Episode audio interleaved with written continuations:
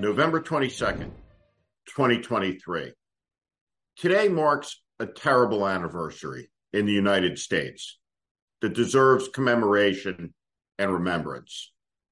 This is the day 60 years ago that John Fitzgerald Kennedy was assassinated in Dallas, Texas. He was the youngest man ever elected to the office of President of the United States, a hero of the Second World War, a congressman, a United States senator, a keen observer of the world.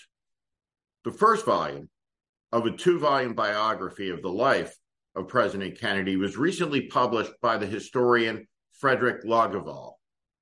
The opening of the book is dramatic and remarkable. It has a young John Kennedy, a keen observer of whatever was happening around him, looking out on the streets from above Berlin, from the Hotel Adlon near the Brandenburg Gate. He sees the Nazi swastikas. He sees the jackbooted SS, the uniforms, the menace. Yet he sits there wondering, will there be war?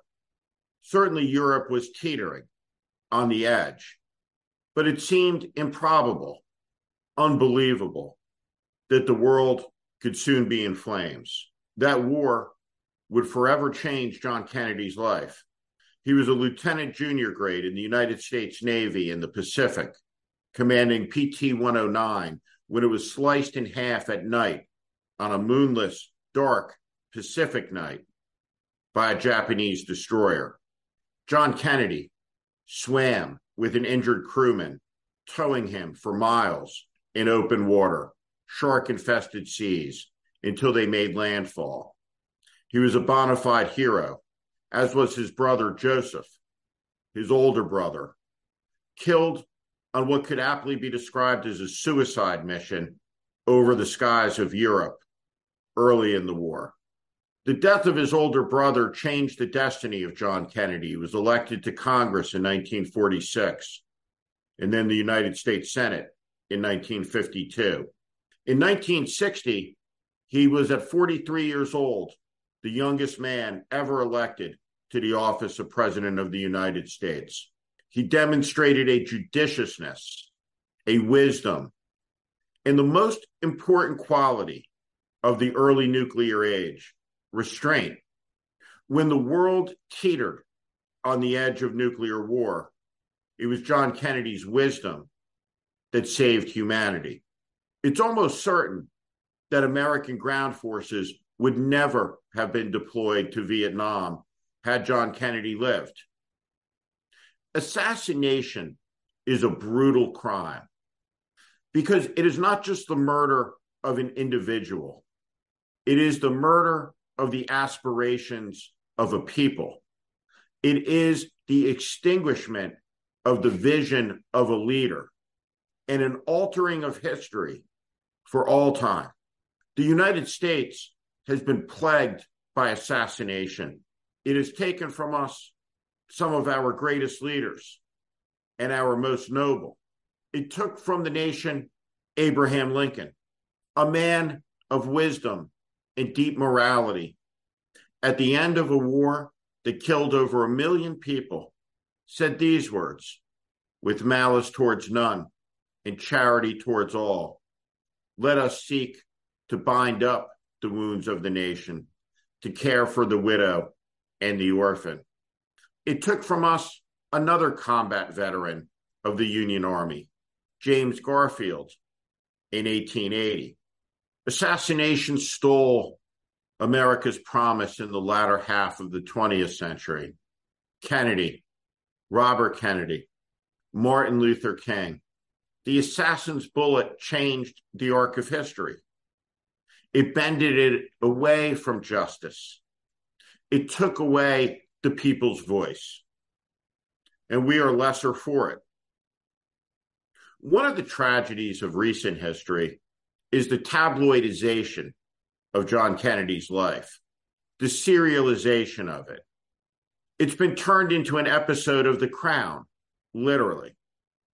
A thousand docu-series and tawdry tabloid television specials have obscured the dignity, the elegance, the wisdom, the humanitarianism of the man, who, like all people, was flawed and a sinner. But that doesn't matter. Because when John Kennedy raised his hand and he swore the 35 word oath that George Washington took, he never betrayed it. He saved the American nation at a time of profound danger. And he inspired young people, a generation towards public service. I was born just outside of the shadow of his assassination. It was the defining event for the baby boomer generation. Every person in that generation remembers exactly where they were at the moment they learned that President Kennedy had been killed. But we should not remember President Kennedy through the prism of his assassination and death, but rather through his life of service. There are some speeches that every American should see and watch and absorb and listen to to refresh their commitment to American civics and our American civilization. Here are some of them John Kennedy's inaugural address, the greatest in American history. There is John Kennedy's last speech at Amherst College when he celebrates the role of art in American life and the importance of the artist in a democracy. There is the speech that he delivers shortly before becoming president, when he is president elect to the Massachusetts legislature. And he talks about the shining city on a hill that was referenced first by John Winthrop in describing the burdens and challenges of the Massachusetts Bay Colony at the beginning of a rupture in history, the beginning of a new epoch. These speeches tell us something, show us something, demonstrate something about the vigorousness of the American spirit, its character, its youthfulness.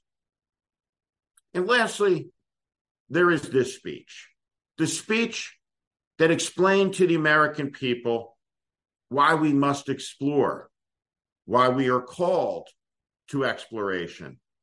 When we think about this in the age of artificial intelligence, in the age of profound disruption and change, it is this speech that should be our North Star, our Polaris.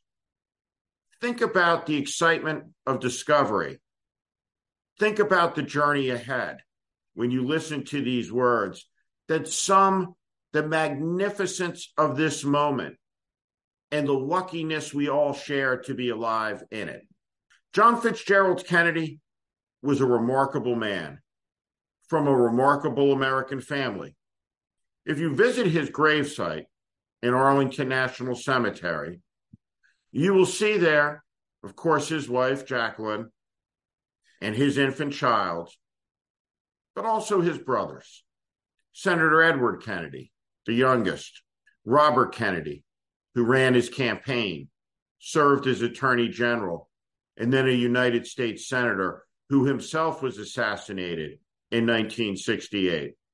And his brother Joseph, a hero of the Second World War in the Army Air Corps, who died fighting fascism, Nazism in the skies of Europe.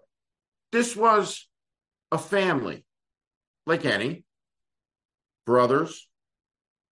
That's not uncommon. What's uncommon is the devotion to service in the nation. And it should be remembered today, and it should be celebrated today, and it should be honored today. One of the darkest in American history.